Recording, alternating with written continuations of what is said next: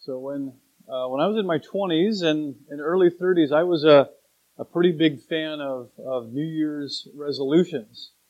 I used to create one every year. I would write them down. I would have multiple resolutions, and I would oftentimes just keep the paper somewhere or have this outline of, of resolutions, what I was going to do that year. And they were pretty similar every year. It was exercise a little more, or get to the gym, or maybe take on some hikes, or maybe trying to eat a little better. You know, pretty similar throughout the years. And um, some of you may have even made resolutions this year yourself. Uh, mine this year, uh, I didn't write it down, and I'm mostly resolute, but I'm going to try to get to the gym a little more this year. That was my plan. So that's my unwritten resolution this year. You know, and the good news is about resolutions is they, they give us an opportunity for, we think about new commitments or maybe improvements and things that we hope to do throughout the year, and nothing's inherently wrong with that. Those are good things. But we, I think we often set ourselves up for failure with resolutions sometimes because the reality is, is that by February 1st, the stats show that one third of resolutions have been broken. One third of people don't make it to February 1st, so about a month. So, again, nothing inherently wrong with resolutions, but I think we often set ourselves up for failure with resolutions, and it's another opportunity to feel kind of guilty, or maybe I, I've blown it in another area of my life, or you might even say, "Oh, there I go again, not completing one more thing." Right? So, but this week, as I thought about the word resolution, I found myself saying that I'm not sure I need a resolution, but I need an actual revolution. I need a, a big change. I don't need to add something new or try a new thing. I need a whole new me. I need a new me from the inside out.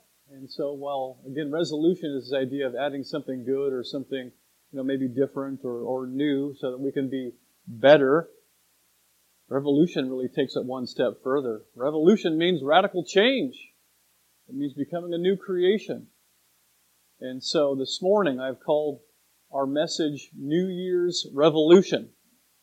In our bulletin, you'll see that uh, there's a different text there, but we're going to look at James 4 1 through 10 this morning. But this morning, the name of our message is New Year's Revolution. And we're going to resume our, our message in, in James, our series in James this morning. And that's really, this is really what the James tells the church. He says, we're not going to add something new as followers of Jesus, that we want to become a whole brand new creation. And so if you have your Bibles with you, go ahead and turn to James 4, 1 through 10. We're going to look at James 4, 1 through 10.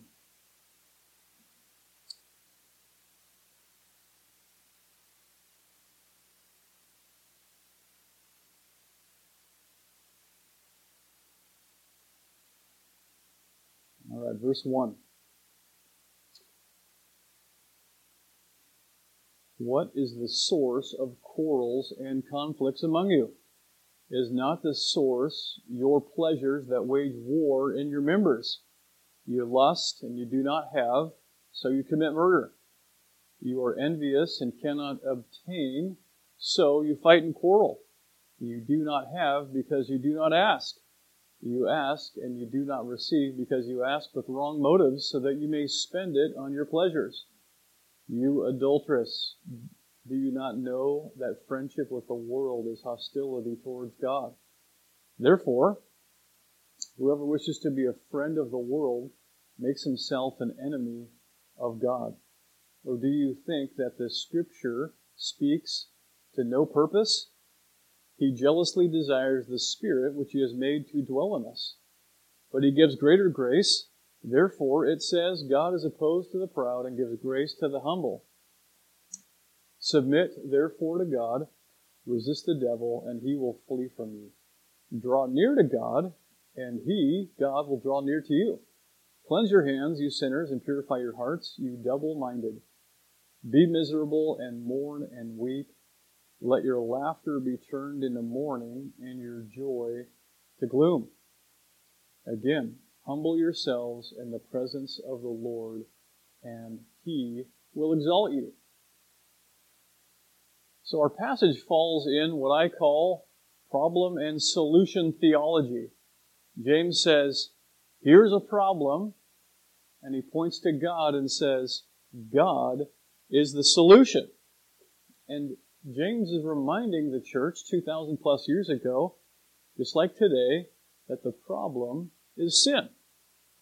And while James hits on the influence of the enemy slightly, and we know that Satan, devil, is the author of sin, Jesus, James hammers home and he says the real enemy is right here.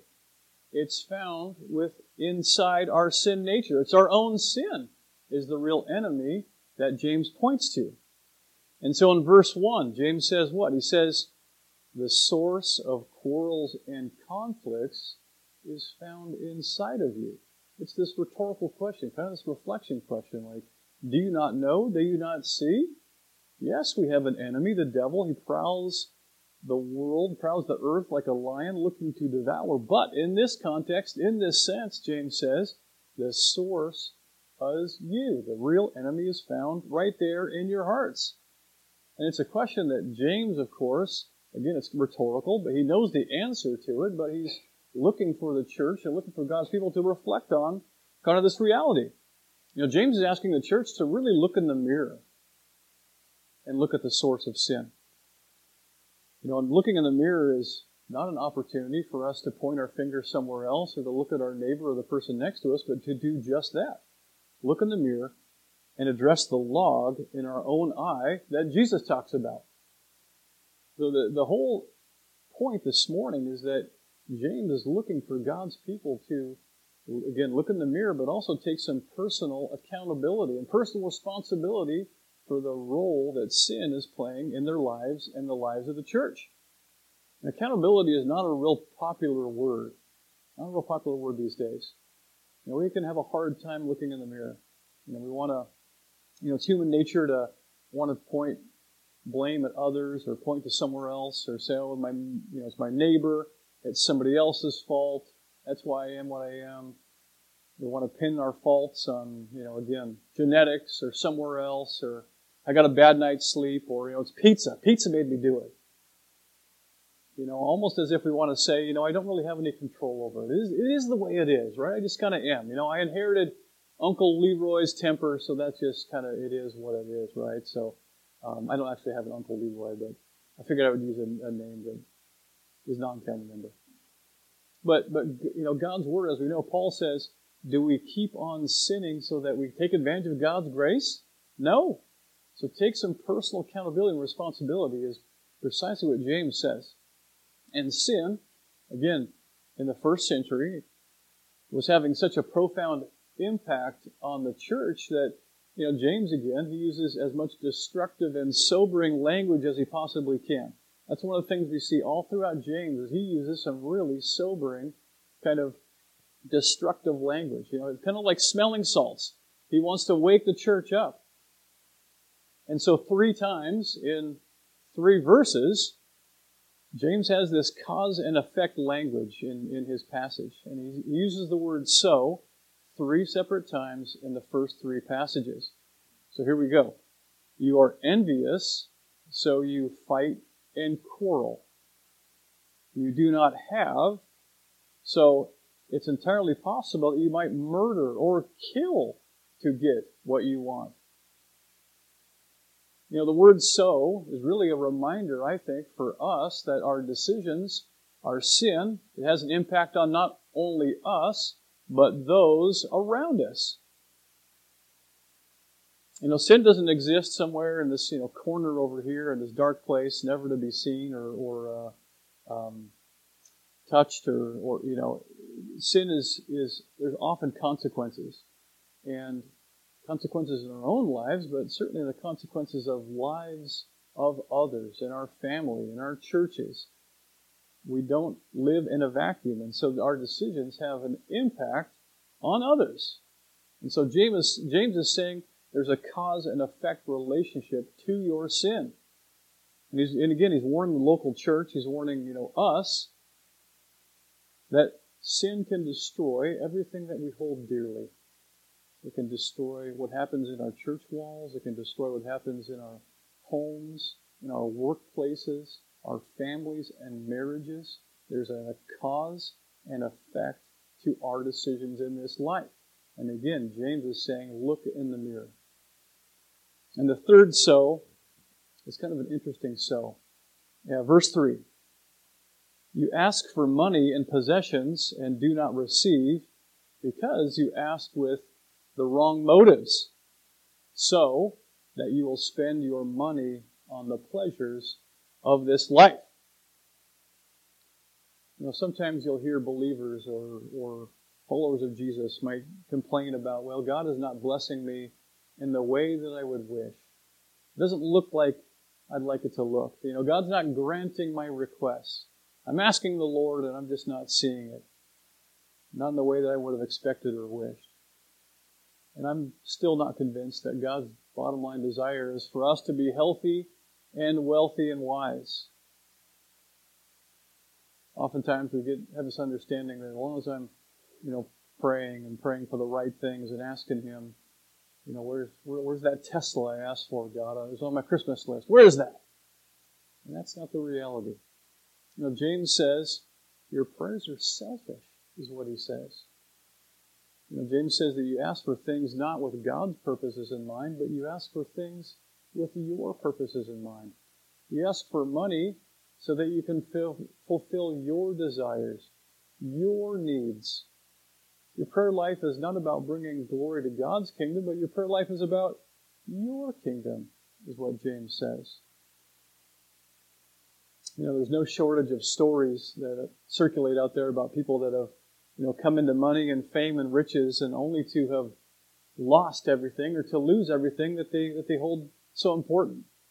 There was this term that was coined a few years ago, and it's called uh, the lottery curse.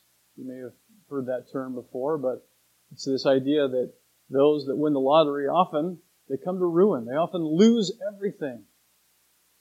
Now, back in 2013, I, I ran across this story this week, or it's a 2013 story.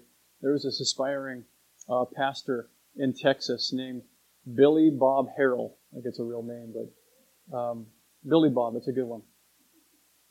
And as the story goes, Billy Bob got into some, some pretty hard times. Um, he was uh, desperate to pay the bills and to provide for his family, and um, he was a frequent lottery, lottery player. And Billy Bob, he just happened to win $31 million. He won the Texas lottery and won $31 million. And, you know, for Billy Bob, this was the big one. This was it. The ship had come in. He finally found a way to make ends meet, to provide for his family. You know, his, his money troubles were behind him. But he had, a, he had a whole new set of friends. He had people asking for um, handouts, and he was giving money away to friends and family, and he was giving to the church. Um, the requests for help didn't, didn't stop coming in, in Billy Bob's life. And he didn't invest well. As you might predict, he didn't invest or save, and you know the constant demand for his time and his energy, and all these new friends, and all these new you know demands on his uh, life were just overwhelming. And Billy Bob ended up losing his wife. His kids were estranged. And then one day, uh, back in uh, 2015, Billy Bob was supposed to go to dinner. He never made it. Billy Bob ended up taking his own life. And uh, so, less than two years after winning this $31 million lottery, Billy Bob took his life. And before he died, he was quoted as saying this He said, Winning the lottery was the worst thing that ever happened to me. And I think God, in His grace and His mercy, I think He provides precisely all that we really need. Maybe not all that we really want or what we think we want, but God gives us all that we need. He knows our hearts. He knows us better than we know ourselves. He knows what we might do with some sort of fame or fortune. And maybe God's desire is to keep us in a place of absolute humility. Know, maybe God's grace is really a blessing in disguise.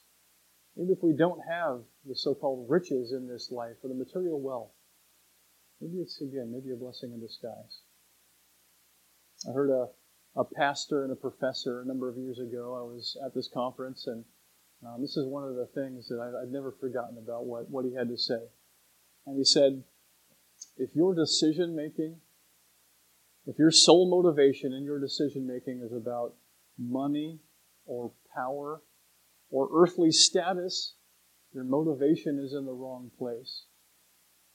If your sole motivation is around those one of those three things, and I've never forgotten that and use it as a grid for the decisions that I try to make in my life.